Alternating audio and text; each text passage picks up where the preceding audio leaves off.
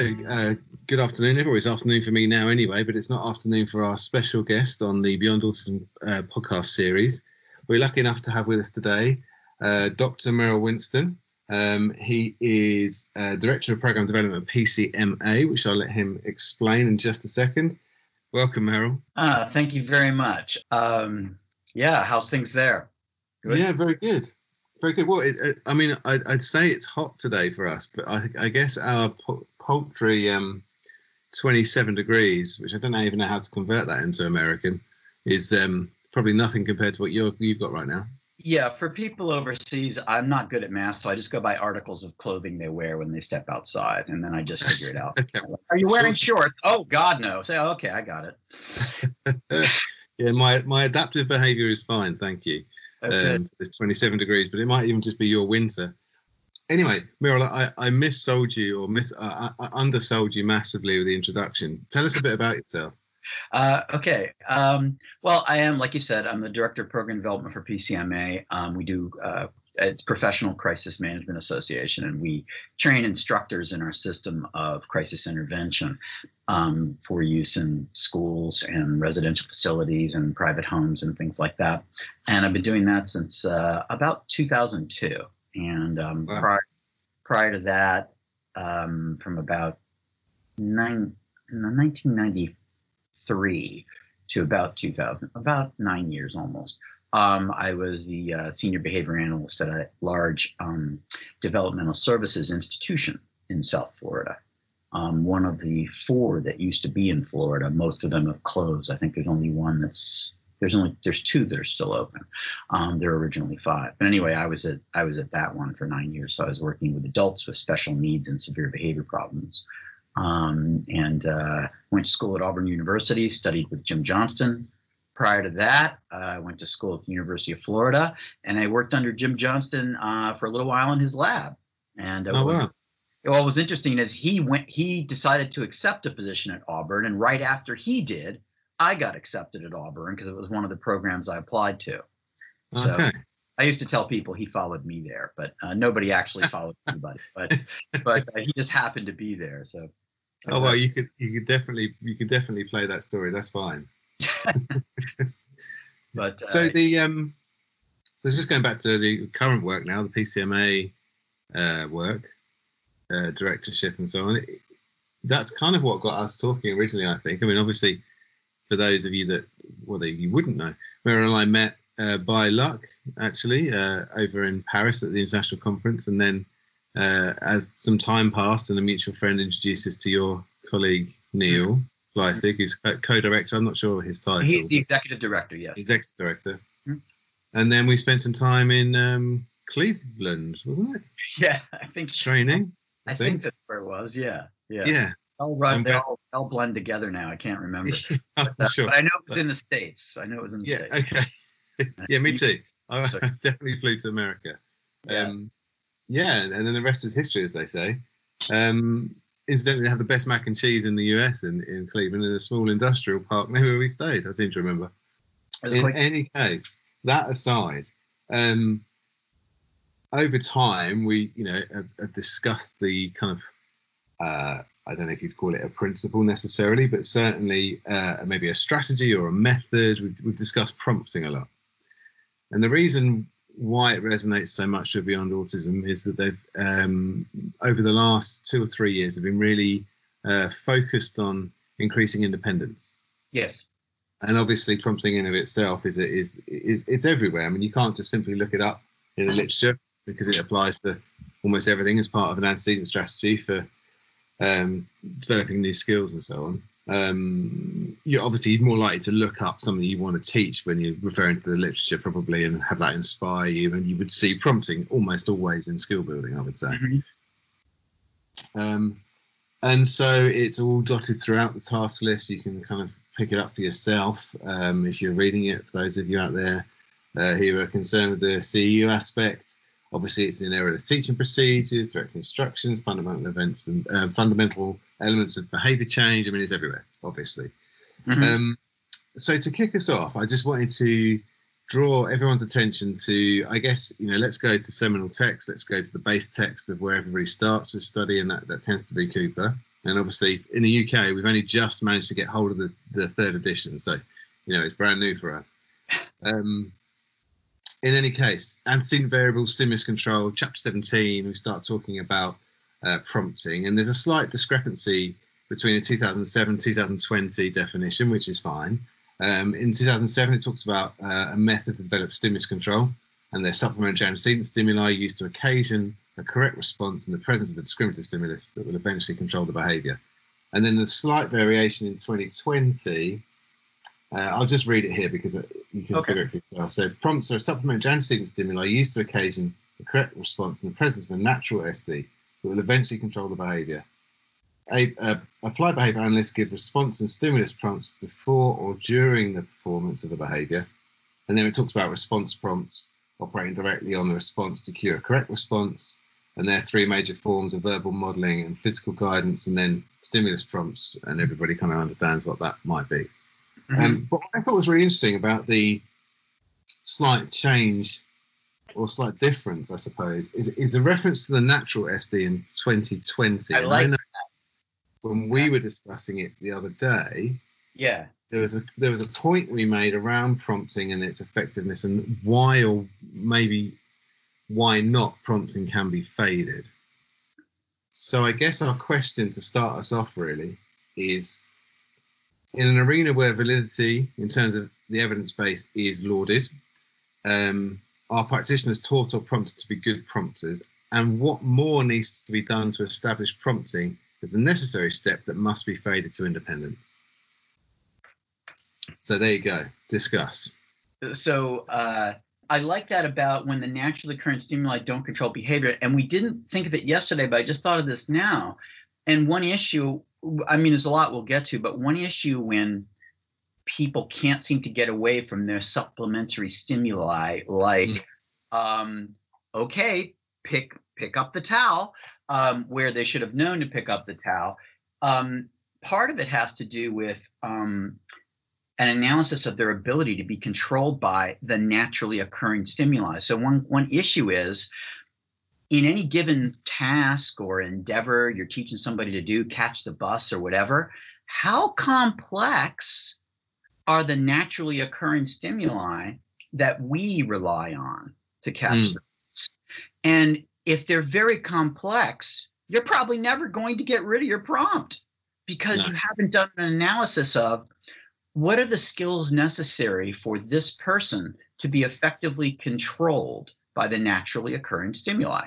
Now, for simple situations like opening a door, if they can perceive the door and see that it's closed, and they have a history of not walking into closed doors, that's that's they should be successful with that. But what if what if the naturally occurring stimuli like, hey, Andy, make sure and take your raincoat if it if if it looks like rain.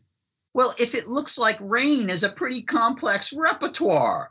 Okay, you have to make it. It's a judgment call. What do you look at? Do you look at the weather channel? Do you look at the clouds? Do you smell the air? What do you what do you do? You look for people carrying umbrellas? What do you do? So the point is, you'd probably be prompted forever if you didn't have a repertoire or be able to label characteristics of rain coming soon. You know, that's right. just as and, an and actually, it's interesting you brought that that up. Actually, I hadn't thought about it that way because there's so much about what you and I might have as prompts in our life that, that are naturally occur, the so-called naturally occurring prompts. Yeah, right. Which are effective because of our multiply controlled aspects of language, right? Yeah, and because of our vast history, possibly, depending on this context. Yeah. So if you think, you know, I, if I need to know if it's going to rain or not, I check an app on my phone. Yeah. Which you know, and you might at the guy and you might ask a friend and you know you might check the television and you might look at the paper and a variety of other things you know yeah. um, that yet you would know to do yeah um, and you'd also have to discriminate you know coat raincoats from mm, cold weather coats from evening jackets and stuff like that you'd have to have that in your repertoire too so this is interesting because you see that in adaptive behavior assessment from a standardized point of view? Like, can people select the right clothing for the right weather? Right. So those are a bunch of conditional discrimination. So the you know one issue is if you are wanting the naturally, I'm not using it in quotes because it's not real, but nat, I'm just saying naturally occurring stimuli could be extremely simple that anyone, a pigeon could be controlled by, all the way up to something that you need a vast education to be able to be controlled by successfully and come under the control of multiple conditional discriminations that are happening at the same time. So, mm. you know, that's that's what makes things difficult. And so I, th- I think if there's not an analysis of that, I, don't think you need to do it ahead of time necessarily. But if people are having problems fading their prompts, mm. you know, we look into motivational issues, which we talked about that a little bit, which is, uh, and we can talk about that when you want, but from, that's from the client's perspective, from the student's perspective, the child's perspective. What's in it for me? And yeah. so if if we don't address the what's in it for me, that's a big hitch on um, prompt dependence. Right, because the, because the concept or the or the um, principle of prompting or methodology of prompting, uh, it's kind of I mean you can read it in a few sentences. You can learn the difference between response and stimulus prompts and and most to least and least to most and all the other bits and pieces. But you know, much past that, you have to get really quite sophisticated really quite quickly. And of course, when you're teaching practitioners you know the three, four, five term contingency, whichever whichever peg you hang your hat on on that one. Um, the prompt gets dropped in the right point, and you, you occasion the behaviour, and, and so forth. You can reinforce and strengthen, but that's fine conceptually. Everyone gets that. Mm-hmm. But how much would you say a, a prompt dependency then, just to elaborate on your last point, is based on the fact that there's this consistent um, conflict, I suppose, or polemic issue, some might call it, between expectations of children at age and stage. Yes. Or and then, i.e., national curricula. Yeah, yeah, yeah. Uh, that of And then adaptive behavior and skills that are that are required to operate and live in the day. Yeah, I, I think it means everything. And you know, a child's ability to understand. You, let me put it to you this way: I could teach you if I knew how to do it, I could teach you how to write Chinese characters. Okay. Yeah. Even if you have no idea what you're going to do with it, how it's useful, or why I'm wanting you to do it. If I just said, shut up, Andy, and do it, I'll pay you a million dollars if you learn how to write these five Chinese characters. I, I know I can teach you to do it. There'll be enough motivation, you'll do it. Even though you don't understand why you're doing it, and even though you find no utility in it right? But for a lot of the children we're working with, eh, you know, as an example, if they're nonverbal and we're teaching them a more traditional academic skill, my favorite one is writing your own name, they do not care about being independent, which is one of the points I wanted to make. If if you're a typically developing kiddo and you want to learn how to ride a bike and you can only ride it with training wheels, you can only ride it with dad hanging onto the bike, you do want to be independent. You very much want to be independent it is high on your list to ride the bike by yourself. Mm. My question is for any student we're working with, is it like a bike? Is it like riding their bike by themselves? Is that is that how motivated they are to be independent? You know, and so in many cases, I would argue they're not motivated to be independent at all, and they don't even know what they're doing. So mm. it doesn't mean they can't learn. And it doesn't mean you shouldn't be teaching them because shouldn't is a judgment, right? Mm. What it may mean is you may never get away from your prompts. And here's one of the reasons why. I don't care about doing it myself. Okay, my dad taught me to mow the lawn by myself with no prompting. That made him incredibly happy. It made me miserable. I was independent in mowing the lawn. It increased the quality of my life zero. It increased the quality of my father's life dramatically because he didn't have to mow the lawn now. Okay. So here's my point. Was I, did I become independent in lawn mowing? Yeah. Is it something that I wished to do? No, but I could learn quickly and it, and it wasn't difficult for me to learn. But what if you learn a bit more slowly? And what if you really aren't interested in lawnmowers? So this is kind of eh, you you will see in those kinds of situations you'll see a lot more prompt dependence because I, I don't care if I do it myself. Uh, another reason is differential reinforcement, which we can circle back to if you want. That's that's sure. a huge thing, problem. And, and I, I, it's interesting, isn't it? Because that's the type of you know you go, you go back to kind of uh, maybe a outwardly facing kind of intro to ABA type training, and people talk about you know is a behaviour being reinforced or not, and they might use the lawnmower followed by a you know some pocket money or some allowance for doing it, and it doesn't increase. And and and, and interestingly, uh, maybe when we're working with children that are you need to build MOs, you need to condition motivating operations, you need to uh, pair reinforcers and all the rest of it. It's not a surprise really that you end that people obviously would start with the mand training just because you get them in that space of and, having their own needs met much yeah, faster. And, and, if you think about it, like any task, like independence, it, you have to put your. My wife and I were just talking about this. She's a behavior analyst, my wife Lorraine, and she's also a, a licensed mental health counselor. And um, she just um, uh, we were just talking about um, um, uh, it, I, I, think it'll probably come back to me. It had, but it had to do. It, it, it had to do coming back to in, independence. Is this, yeah. is this something that that that the person wants? It doesn't mean they can't be, you know, kind of encouraged to look forward to that and be happy about being independent. We do that with our own kids. Look at you, you're a big boy. You did it all by yourself. And the reason we do that, we like them um, for their sake and our sake for their sake and our sake. We'd like our young children to be independent. It frees up our time. And, and parents of children with special needs are no different. They would like their children to be independent for some of the same reasons we want our children to be independent. Frees up time for us, and it also prepares them for the future. So it's good for both. You know, however, sometimes children end up getting taught things that are only good for us. That is, they make beautiful sense to us. They make us very happy. But to the child, they have no idea what they're doing it. And just to give parents who might be listening an example, uh, again, I'm going to come back to name writing. Is learning how to write your name a bad thing? No, it's a wonderful thing. Every child should learn how to do it if they can. But there's a caveat. What other things can you do? So, um, you know, could you, uh, if a child's nonverbal, can you teach them how to write their name? Yeah, I've seen people do it. It can be done. It's quite difficult. Can be done.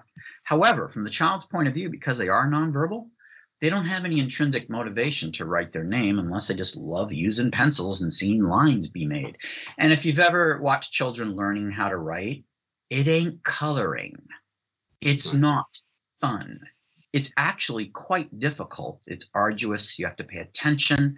You have to look at the page. You have to uh, hold an item. You have to have good hand eye coordination. It's a very difficult task, even for children who are much higher functioning and quite verbal, right? But I've seen mm. people teaching it to children who barely even have a word.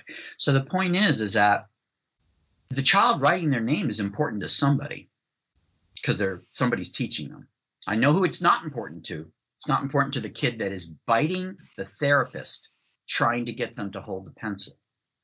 Mm. I know the child is not interested in learning how to write their name. I don't even have to like look at it for more than 30 seconds.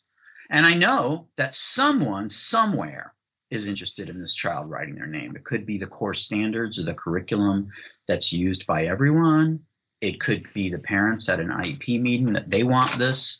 It could be something that they just a lot of the things we teach children, it's well, we teach it to other kids their age. It's it's not based on readiness for it or the skill set or the motivation to learn or wanting to be independent. A lot of times it's based on chronological age. Well, how old is he? Well, he's seven. Well, the other seven year olds are working on this. We should try to have them work on that, which sounds good.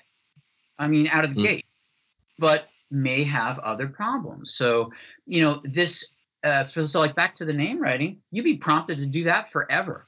Uh, I mean, and even if you could write it independently, even if by some miracle you taught someone who's nonverbal, and you, you could, but to perfectly write their name, because they're nonverbal, they're probably not going to be independent. Mm, what are they going to do with the name writing skill? So, you know, even that, where's it going? But I mean, that's a different discussion. But my, my point is, though, about from the child's point of view, why do I want to do this? Why mm. should I be excited about this? And if they don't know, you've got to have some giant reinforcement to overcome to overcome their lack of intrinsic motivation. Well, and what's super interesting for me is I, in, in a previous role in a different setting, we used to spend a lot of time uh, I, I, had a lot more oversight of the intake assessment data and the baseline assessments, and we would look a lot at adaptive behaviour as well as kind of uh, the you know the verbal operant sort of uh, VB-MAP generally. Um, depending on the learner, we would be looking at possibly EFL and so on.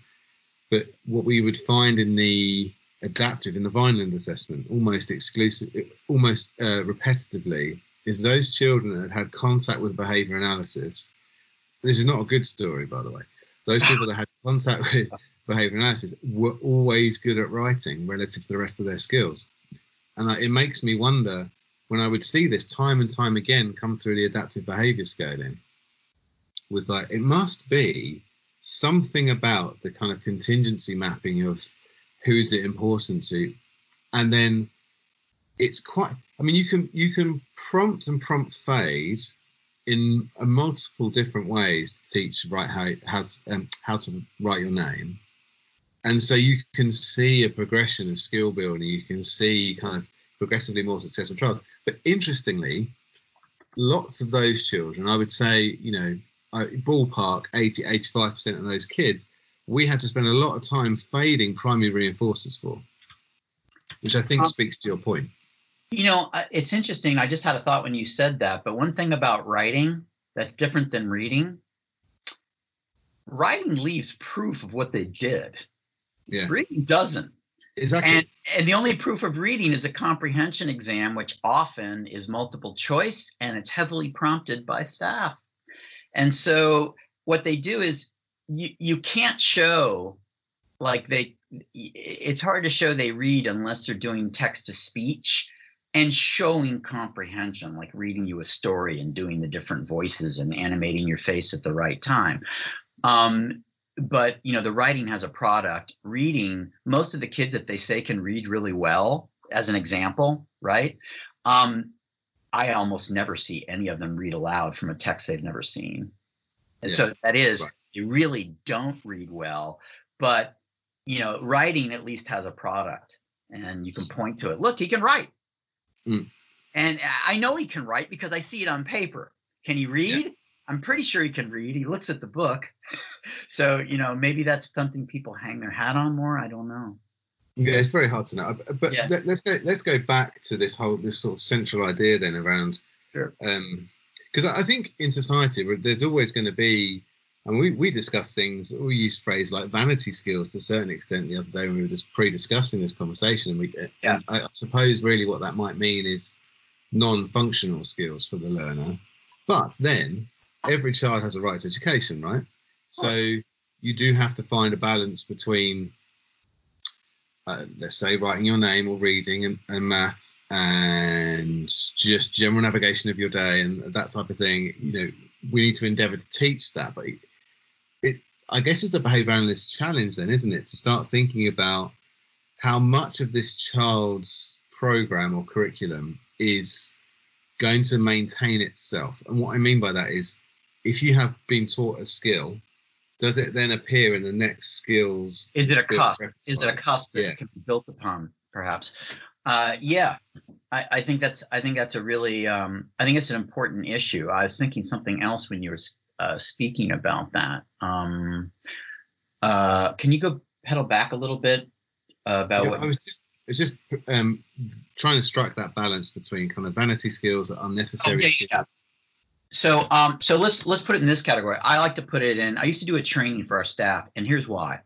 Uh, at the institution, what we had was they weren't even like vanity skills, like things that are nice, like say please and thank you, and you know stuff like that, um, and make your bed but they were stuff like that. So like it wasn't really a vanity skill, but like an everyday skill. But here's the deal: is it a good skill to teach as a question? Can only be answered by looking at the context of skills the person has, and also how difficult it is for them to learn quickly and retain things they learn. So if you're working with someone who learns quickly and retains things well, if you taught something that wasn't super valuable to them, no big deal. Just go to the next thing and they learn it.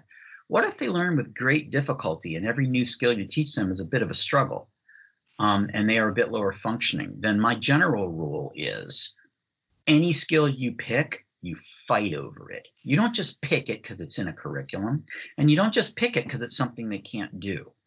You want to get the biggest, as we say in America, bang for the buck. Okay. You want to get the biggest bang for the buck, which means if someone has a highly impoverished repertoire, they can't do that much for themselves. They have no language, they have no self care daily living skills. Lower on the lower end of the spectrum of repertoire of skills. Um, for somebody like that, when you first start teaching them, if you go in heavy with things that make sense to the grown-ups, you're going to create a person who wants nothing to do with learning because that's what we had at the institution. And what we had was people learning to do things all day they had zero interest in bed making. None of our clients were interested in making their bed or brushing their teeth. It doesn't mean it shouldn't be taught. Toothbrushing is important, but here's an issue. None of them had the fine motor to do a mm-hmm. proper job. And we did a consult with the dentist. And the dentist said, for you to do a proper job of brushing your teeth so that they're actually clean, right? You have to have the fine motor skills that you would need to have to write. All right. It's not just jamming the brush in there. You have to tilt it and do this and do. Our clients were very low functioning with very poor hand eye coordination in all probability, they would never learn to independently brush their teeth, but staff were still prompting and doing. It was the wrong thing to teach because it just frustrated them. They would never learn it. And the right thing to teach would be hold your mouth open, comply with staff, let them right. learn, you know, because that way you can learn to do something that will help us take care of you. You can participate by turning your head and holding it there and making your mouth big and if you can learn to do that, we can do the job we need to do because you'll never do as good a job, never a proper job, not these individuals. So my point was they were being taught all these things that were great things to learn, but from their point of view, they don't care about it. You know, just think about you know the average five year old. Average five year old is not concerned about bad breath and tooth decay. Parents have to nag them to brush their teeth. They're not begging mommy and daddy to brush their teeth. They don't care. It doesn't matter to them. They don't worry about root canals. Well, isn't it interesting that how that that really resonates with me because it, it's one of those. Um, I speak a lot to people just generally, whether that's through kind of supervision models or just uh, practice advice or what have you, is is around this idea of what lens are you looking at to understand skill building here for this for this person, like as, as a person centered approach. Yeah. Because you know are you are you so kind of biased towards the autism that you're thinking everything they do has something to do with having autism or being autistic? Yeah, or very- are you looking at them at? Do you remember to remember that they're also a child and that there's an aspect of development here, or do you remember to remember that this is an adult who will probably intrinsically now be, you know, kind of a an un, a conditioned, unconditioned mo to have levels of independence? It, it's a classic uh, rule following, rule following versus contingency shaped, conund- not a conundrum, but a problem.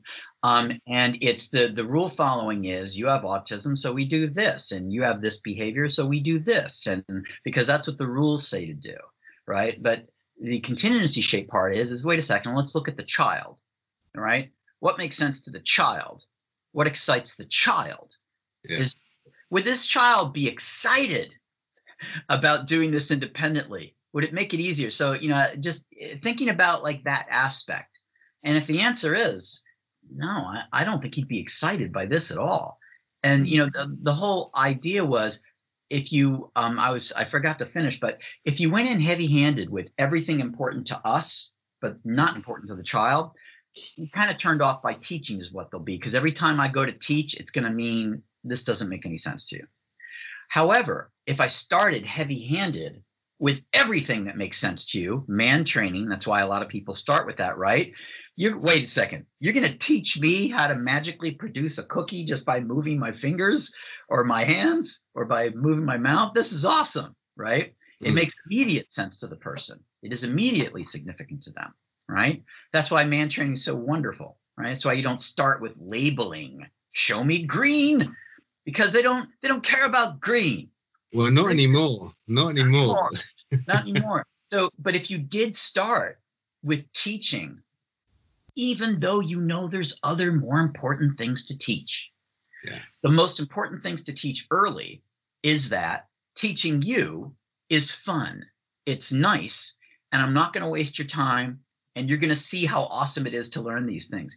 Then you start sneaking in things that make less sense to the child and more sense to the adult. We know what's best for you. You don't know yet, but you're going to thank us when you learn this. So the more of those things you have, trust me, you'll thank us when you learn this. You can start sneaking those in once they realize, hey, I like this teaching. This is I, I learned cool things. Then you sneak in some things that aren't so cool. But if you start yeah. with everything that's not cool, best of luck to you. well, this is it. So you know, we we you know, as behavior analysts, behavior analysts are trained to recognise, I guess, the power of the contingency shaped behavior, the, like the power of reinforcement, the power of positive reinforcement most often, but then quite quickly you get to negative reinforcement. And you understand how powerful that is too. Um, and then once you then, and at the same time, you also know about prompting. So you need to be really careful, I think, and that, this is why it's such so great that we have such ethically bound field. Is that you have to be so careful that you don't end up teaching a whole load of islands of skills just by virtue of a primary reinforcer, for example, um, over time, because it's such a drama to then fade it away. Um, and those prompt dependent kids, I you know, but sometimes I think it becomes there's there's another layer to this. Is it's how aware you are of prompting because there, I've you know I've worked with some children who are angels, like really sweet kids, non-verbal for the most part, although with some burgeoning language, generally um, spoken. There's been some AAC uh, candidates as well who won't take that first step down a corridor unless there's a hey, come on, let's go, and it's almost like they've been conditioned to an additional SD. Our adult clients, when many of them called to the dinner table, at the home, they would walk to the table and stand there, not wow. eat or sit down until someone told them to sit down. Some wow. uh, for some individual. Uh, yeah. Another, but another way people don't don't realize when we talk to people, we don't realize we're doing it, uh, but we use hand and eye gestures and head movements all the time even though the people we're talking to know full and well what we just said. That's like when we say, um, I would like uh, two coffees, please.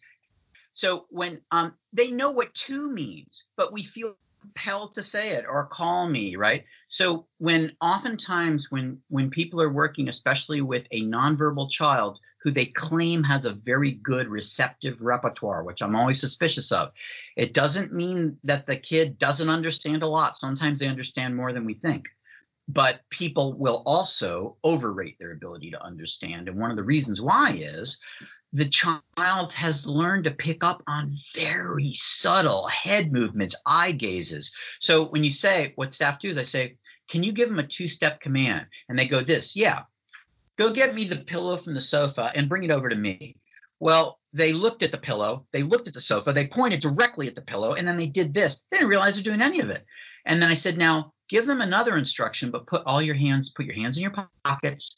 Don't look at the thing you're talking about. Talk about something behind you. All right. And they said, Johnny, go get me the towel on the kitchen counter. Johnny didn't move. Johnny has no idea what she just said, right? She is convinced Johnny knows what a couch is and what a what a cushion is, and bring it to me. No, he doesn't. And in fact, some people get so prompt dependent. You can see my fingers. One therapist it was a choice, this one or that one. The kid was so prompt dependent. She's trying to fade her prompts. She barely moved this finger, like barely that much. You can barely see it. He would still, he got he got so good he could see tiny, tiny finger movements. And all he got good at was watching finger movements. He didn't get good at figuring out which was the cat and which was the dog. Right? He got really good at, at, at reading tiny, tiny, subtle prompts. Yeah. And we're, su- we're well. such just gesticular people, I guess, like across uh, I mean, nobody ever really speaks with their their their body totally static, um, and and I guess that's fine too. But it, it, it's the behavior analyst's role, I, I, think, to to be able to tackle what they see, and then therefore be able to then find solutions based on data and kind of, you know, what it means to be a behavior analyst. Obviously, my point being is that you, I think you become an expert tactor and somebody who can then make suggestions based on what they see and can suggest meaning behind actions and so forth. So it's okay to know that prompting's going on. or it's okay that prompting is happening, but you need to know that it's happening, as opposed to saying, just to kind of illustrate your point, is that they that person can do that with prompts. Oh yeah, let's let's talk about prompting. You want to talk about that? The phrase yeah, let's with prompt. Yeah. Um, now, it, it, usually has to do with um, um, demonstrating that they're not completely independent, but that they're almost there. Um, say he can. Um, oh, let me give you an example. I was asking about a student's um, reading comprehension, and they said that she can read on a. She's actually in 11th grade, and they said she could read on a fourth grade level.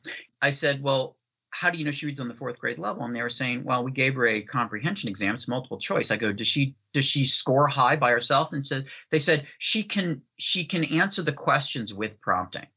And and what I said, just kind of like flippantly, is, oh, so she can't answer them.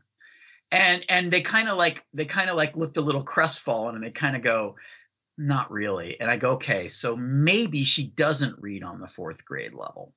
Mm-hmm. Uh, I go, could she read me? A fourth grade storybook. And and and uh, no, I'm sorry. And could she read a fourth grade storybook? And then could she tell the story to me? Give me a synopsis. And they go, no. I go, she can't read on a fourth grade level. You know, and so the, the, the issue is that saying you can do something with prompting, there's another way to say that you can't do it, right? Um, it's a dangerous statement unless you're very specific about the prompt, how it's given, what they do and don't know. So let me give you an example. I um, probably, yeah, I, oh, I definitely could. Um, I I can um, take off and land a 747 with prompting. I am also capable of disarming a nuclear warhead with prompting. In other words, I can't fly a 747 or disarm uh, a nuclear warhead. I can't do it, right? Um, I would have to be heavily prompted, right? But to say Merrill can do Merrill can dismantle a bomb with prompting, the bomb squad's not calling me to figure out whether it's the green or the blue wire, right? So here's the the idea. It's we don't want to say people can do things they really can't do if they can do pieces, you say what pieces they can do, right? But here's what I find most of the time, whenever they're doing it with prompting, they're usually pretty far away from being able to do it independently. In most of the cases where I hear people say they can do it with prompting. Um, so, you know, it, it's eh, one, one other thing is is it a skill that it's okay to do with prompting? Like, is it still a good skill to have? Is it still functional? Like, well, they can do it with prompting, but they do 80% of it on their own. Well, that's pretty right. Exactly. But you have to, yeah. you have to be specific, though. Like, what are they prompting? Do you have to prompt? Well, that, and that's so, and that's so important when you think about, you know, the the cohort that we tend to work with from um, well, I say we we tend to work with. That's a, that's a massive generalisation, but I suppose the guys that are more severely affected, the ones that struggle with communication in in the kind of more severe sense, like they're, they're not they don't find it hard to communicate, like maybe I do when I'm being asked what I did for the day after the day at work. It's not that. It's more, you know, they they need additional devices and they need, you know, you, you understand the picture. Yeah. Is that that that tends to be quite a transient cohort in terms of education. So quite often behavior place um, sorry uh, school-based placements might break down because of problem behavior. They um, kind of reach a bit of a plateau in their learning, perhaps, and they've really not made any progress for a while, and again will shift um, provision or, or, or placement. And so, you know, you end up building this history. And if you start seeing, you know, as a behavior analyst, that somebody who can do something with prompting, as you say, you're just like, well, yeah, okay, but then what? A, it's generally a skill that's no use to them, right? Yeah. So you go back to this whole idea of, you know, writing your name for the sake of writing your name, or or things of that ilk, um, and that what tends to happen automatically is you strip it all back down to, can they ask for what they want? Are they able to kind of remain motivated based on the things that they're interested in? And what can we do with that? And yeah. you know, it it segues. I think. I mean, it, just from this small little concept or, or methodology of prompting, I think you you, you exponentially go into whole, all sorts of different fields because right. it then starts to feel like an ethical issue for me. It's you know why are we persistently using or why does why do we see people using reinforcement to maintain mundane skills in learners that could be doing so much more? Yeah, and and it's you know that's that's what gets into like um, Pat McGreevy stuff, essential for living on you know yeah. the um, good to know, nice to know, must have, should have kind of thing, and that's a judgment call. Those are those judgment calls. Fortunately, he has really good judgment, but um, so yeah, I think that those are um, I think there's big big issues to that. Like you know um, oh um, can we still cover the um, regarding prompt dependence? Um, yeah, sure. Cover the um, differential reinforcement. Yeah, go for it. Yeah.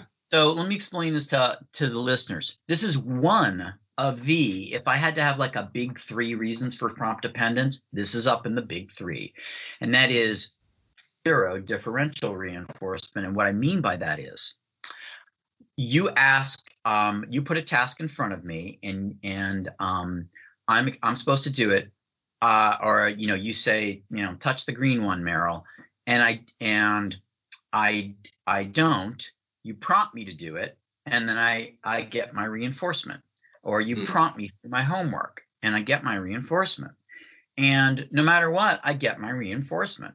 And so here's one issue, as far as we talked earlier about what's in it for me. Okay, mm. so let's say that you have a learner that they're not really interested in being independent in this, but it's something that everyone's determined is in their best interest. And there's a lot of skills that fall uh, kind of in that category. Then what you want to do is you got to give them a reason to be independent. And that reason is you get so much more reinforcement when a prompt is not used. So mm-hmm. the idea is that if I say touch green, and you don't, and I move your arm toward the right one, you get like a skittle. Okay. If. I say touch green and you move it yourself, I put down the one pound bag of Skittles. Okay. this, this is what I use as the analogy. Okay. So if you, because the thing is, here's what I want everyone to think about. If the person is actually, you know, struggling with what you're teaching them, and usually they are, right? You know, we got to give them the motivation to do it, right? To try harder. Because if I'm not going to prompt you, that means you have to try. You have mm. to effort. You have to focus. You have to think about it. You have to figure stuff out, right? You have to, here's what it comes down to you have to struggle a little bit and you might even get frustrated. But this is, here's the idea when you did struggle and you did it without a prompt, since you're not really interested maybe in being independent, we're going to try to make you interested in being independent. Encourage you, I should say, not make, by giving giant reinforcement when you did it with no prompt. And I think this is maybe how we end up building a sense of um, in independence and um, self-esteem and accomplishment in our own children is that we provide tremendous praise when they did it by themselves. If we had to help them, we, we, almost all parents do this without even thinking about it. If we had to help them, let me help you get your pants on. Okay, you're ready. What? You got your pants on by yourself? Wow, what a big boy. We all tend to do this without even thinking about it. It's absolutely differential reinforcement. And possibly what it's doing unwittingly to us is it's building a child who's excited about doing stuff on their own because we're we're creating a history with when you did it on your own and I didn't expect you to do it on your own, you get so much reinforcement. Does that make sense to you? So it, it does, and it, it kind of it really kind of strengthens the point that for me in my own mind about what I was what, what I said earlier around what lens are you looking at when you're working with the the, the, the your kind of cohort age group clients, however this kind of translates across to services, is what are you thinking about when you're reinforcing that for that child, or how they get to their reinforcement? And I, I don't know if you ever remember saying it, but going back to Pat McGreevy, like one of the things I talk to people about is how quickly can somebody get to their reinforcer? Mm-hmm. That's an issue. Um, and I think you know we make all these accommodations for um, children, typically developing children, and and yet and, and repetitions, everything else, and and I think the challenge comes where typically developing children learn typically usually right?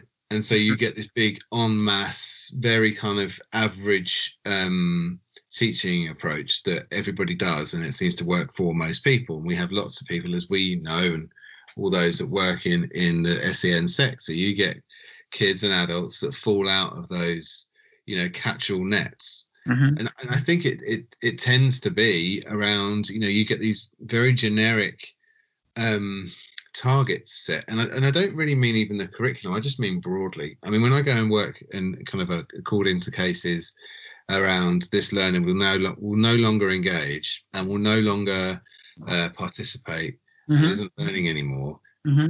almost all of the time it's because they don't know how to get to the reinforcer or it's assumed that they don't need one anymore yeah we i mean we we call it like they they become um uh uh Neil Fleisig used the phrase task traumatized, which I I I don't I don't like to use it because it belittles what trauma is, but um, I mean it sure. was kind of like uh, uh, an aside. But what what we mean by that when we say it is it's not it's not trauma in the sense of you know most people speak it, but they a task aversion is created for a lot of um, or teaching aversion um, because they have just a long history of um, not doing things successfully. It's always a struggle, a lot of errors.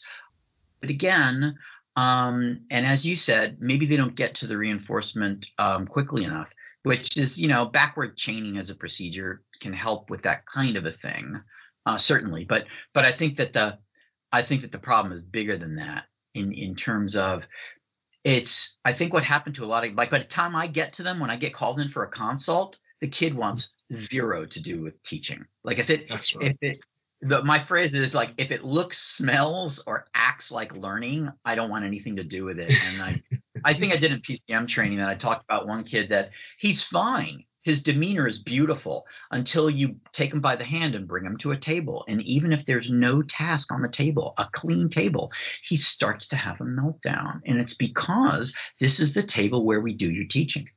This is where bad stuff happens. And totally. And and the yeah, thing is, and the thing is, if you have a kid who's at that place of this is where the bad stuff happens, you got a bigger problem than prompt dependence. Yeah. So well, absolutely, and and then you, eh, and then this go going back to this ethical piece, and maybe I don't really mean ethical with a capital E, but certainly with like um, maybe the word I need is perspective for this point. It, it's when you're working with a really really small child let's just say school entry level child mm-hmm. why is it that people aren't teaching escape mands why is it that people aren't teaching um, proper you know proper mand training and, and the answer to some of that question is maybe you don't see the need for it at that moment because they will be moved around a bit easier or they can kind of basically right. follow the herd of kids but actually all the things that you're discussing, you know, teaching kids the things they need to have that will get them access to more naturally occurring reinforcers. The Cooper's point around naturally occurring SDs. I mean, there are only SDs in the because there's signal reinforcers available, right? So you have right. that, right. and then you have you need to recognize when you're prompting because if you don't recognize when you're prompting, you will forever more prompt because as adults, as you said, right, they're doing things we want them to do, so we get reinforced, so we do it more, mm-hmm. and then you end up in a, a uh, teenagers that can't make choices and can't escape things they don't like. And by the way, people are there's also what I call um, it, it is it's it it's prompt dependence in escapes clothing. And what I mean by that is, um, sweetie, could you show me again? I don't remember exactly how the dishes are supposed to be loaded. Yeah, I'll show you, sweetie. Oh, good. uh, so it, it's one of those where where it looks like I'm not learning and I'm kind of not. But here's the reason why. I'm completely and thoroughly capable of learning. But I have I have I I have purposefully not bothered to make a mental note of what you taught me because I know you'll help me again. And we right. all do this. Mm. So sometimes it's an avert strategy, and sometimes it's just a product of reinforcement, right? Like you can you just be so careful of it all. Well, that too, that too. Um, right, because sometimes differential punishment. Um, but uh, yeah, so uh, this is true too. But the same thing happens with you know children with special needs, and no different. Yeah, absolutely. Um, okay, well, I think you know just. I think the main message that I'd like to take away from today, and I think just listening to, to you kind of talk about this, Mira, is I think the the key message I'm taking from what you're saying is that we need to be just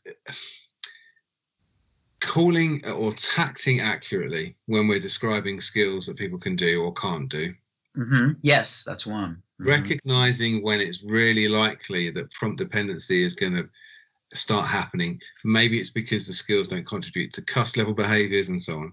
Mm-hmm. And then also just recognizing how to be, you know, this let's not let's not lose sight of social significance here. Yeah. Um, and just to draw your attention to a service that I know Beyond Autism currently runs is the Post 19 service. So the learners that are, I guess, college age in, in America, I, I, think that's how it works. I'm not sure the vernacular here, but in any case, 19 years old, mm-hmm. and they really focus on building their ideal week. Mm-hmm. So immediately they're working on choice and a bit more autonomy oh, and stuff. Did you say building their ide- Did you say building their ideal week? Yeah, exactly. Week. That's interesting. So like scheduling out the whole. We're gonna teach you how to get through a week. It's exactly. So um, I like that. Oh, and it's been really, really successful. But interestingly, one of the barriers has been much more uh, um, ecological in so much as the surrounding uh, regulators, for want of a better phrase, the inspectorate or so on, and particularly at local government oh. level. Um, I'm sorry, uh, but before I forget, one other thing I wanted to mention that this is due to technology, but this is another this is another aspect of prompt dependence. Some people are independent, can be independent with mm. prompting, just like we are. So we had there there were people that were taught how to keep their phone. Someone would program it, and they would respond to their phone and they could independently go to appointments they could independently take their medication and when we say independently again independent from another human not independent from a device but we ourselves uh, i was in a meeting with a mom one time and i took her cell phone away from her for 10 minutes to make a and she almost had a nervous breakdown so uh, because she couldn't get prompted by the various things that her phone prompted her with so but my point is is that you uh, uh, an individual with special needs could be heavily dependent on their phone, but just like we are. But and without their but without our phone, we could still maybe find our we could still find our way around. The person with special needs may not be able to. So their phone is even more important to them than us, right? Is one way of mm-hmm. looking at it. But with their phone, they can be in a social sense independent. They are not technology independent. They are technology prompt dependent. But again, so are we. So what's the diff, right? Yeah, exactly. And again, it goes back to that lens idea. And then just to kind of finish the point around um, what counts as education, I guess. And we, we, in a way, is kind of what we were talking about when uh, certainly I had a smaller child in mind around let's make sure that what we're getting them to do benefits them to a certain extent or they're interested in it because right. then of course you've got less need for prompting right. in theory. Going back to this post nineteen scenario, it, it's it from what I know about it, it's very much well they've had real trouble convincing local local government, you know, policymakers and those guys that provide funding that what right. they're doing is education because they try to lump it into a different funding stream which affects whether or not they can be funded. Right. So, but it's it's vital, particularly in, in my opinion and, and certainly in kind of for the outcomes of those learners is that they they leave that service with the ability to make choice yes and everybody knows how they need to be supported whether it's with technology whether it's with you know a visual schedule whether it's with an adult you know who's there to support them mm-hmm. I would agree and the other part was the uh we touched on the differential reinforcement give them a reason yeah. independent and and we and we mentioned even if they're not excited about being independent it doesn't mean they can't become excited about being independent. We can build that just like we build it in our own children. You yeah, know, who don't have special needs. There's so many ways to do that. It, I guess what frustrates me more is that you just think, I really wish that you could almost guarantee that people were thinking about that at entry point. And forget yeah. forget forget ABA services. Like let's not worry about that for yeah. now. What I mean is just generally like going into a school. Yeah, just sit back and uh, I, that's I'm sorry, that's what my wife and I were talking about. Getting under the kid's skin is is job one. I think that is what is this kid all about? Yeah. What is kid all about? And if if you what is it like being this kid, right? Yeah. You know, and and sometimes you can do that a little bit. You know, you look at them, you look what makes them happy, what makes them sad. What is this kid all about? And if you know that, going forward is so much easier. You know, there's a lot you can do with procedures. There's a lot you can do with powerful procedures you can move behavior around in big ways. That was behavior modification, big fat reinforcers and big fat punishers. And you can move behavior around with powerful procedures. But powerful procedures are they're unsophisticated. They're like sledgehammers. They don't target things. They're not smart. They're clumsy. Uh, absolutely, they're a blunt instrument. When you when yeah. you think if people, uh, you know, you can shy away from building choice as a skill, or you yeah. can because it's it's hard to do and it's hard to you know em, embark on a journey of um, progressively shaping towards independence and choice making and autonomy but without it you are left with like a a, a prompt dependent person. I mean forget yeah. autism for a sec uh, let's just think right. of anybody who is prompt dependent. Um you know yeah, the elderly in some respects yeah kind of get disempowered. um, some individuals when you watch them doing their activities and it never changes it looks like it looks like the staff member or the teacher is operating the person via bluetooth. So it's like like they're using the person's arms as their own. Okay now put that one there. Now put yeah. this one here. Now that one goes there. Well you're using the person as a robot. That's not teaching. That's all remote control. Yeah, which, uh, which, you know, prompting is an is a is a is a metaphorical remote control is a whole other well, whole other area to, to be that, but I've seen it where it has devolved into nothing more than remote control. Yeah. Sure, sure, sure. Yeah. yeah. Which you know, people are led. Yeah, I know. I totally get what you mean. I sort of have it in my mind's eye. Uh, well, look, Merrill, it's been fascinating talking about this. Uh, uh, I feel yeah, like we've covered some some really cool ground here, and, and you know, from a behavioural analytical point of view, I just would you know make sure that those of you that are kind of going to be supervising are going to be kind of continuing along, maintaining your credentials and so forth, that you make sure that when you're working with your supervisors, you, so you are talking and thinking about how you can um, build autonomy from a really young age by recognizing that prompting is a thing uh, and then how to use it to to the to the learner's advantage. I mean, what else would you add to that, Merrill? I would just say being um, uh, putting an emphasis if they want their child to be independent, then they have to show it in the how excited they get when the mm-hmm. child does something independent. It has to be like you know, the first time some, the child does something independent. I mean, most parents do this anyway, but what if it's not the parent? What if it's a teacher? Well, if the child does it independently, whether it is toileting, making the bed, or touching chicken, show me the chicken. Uh, when it's independent, it has to be like a party. So, yeah. You know, to, uh, and I think so. Yeah, I think I would add that to it. That because we want someone, it it it does the it, it's in the child's best interest to be excited about doing things by themselves. Absolutely. You know, to build and at any level. And yeah. and just just and by the way, just for balance, 27 degrees is 80.6.